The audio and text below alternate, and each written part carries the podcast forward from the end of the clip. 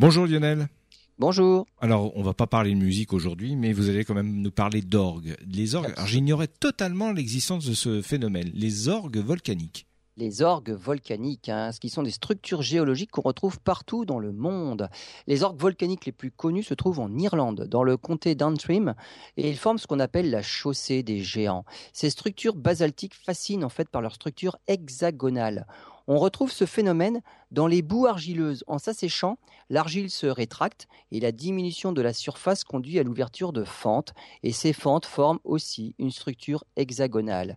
Les chercheurs sont parvenus à reproduire ce phénomène aussi par les calculs et des simulations numériques. La nature opère toujours en minimisant les dépenses d'énergie. Pour fissurer un solide, il faut de l'énergie et c'est la fissure la plus petite qui nécessite le moins d'énergie et à surface égale, un hexagone présente le plus petit périmètre par rapport à d'autres structures géométriques, et c'est pourquoi l'argile qui sèche ou la lave qui refroidit se contractent en formant de préférence des hexagones.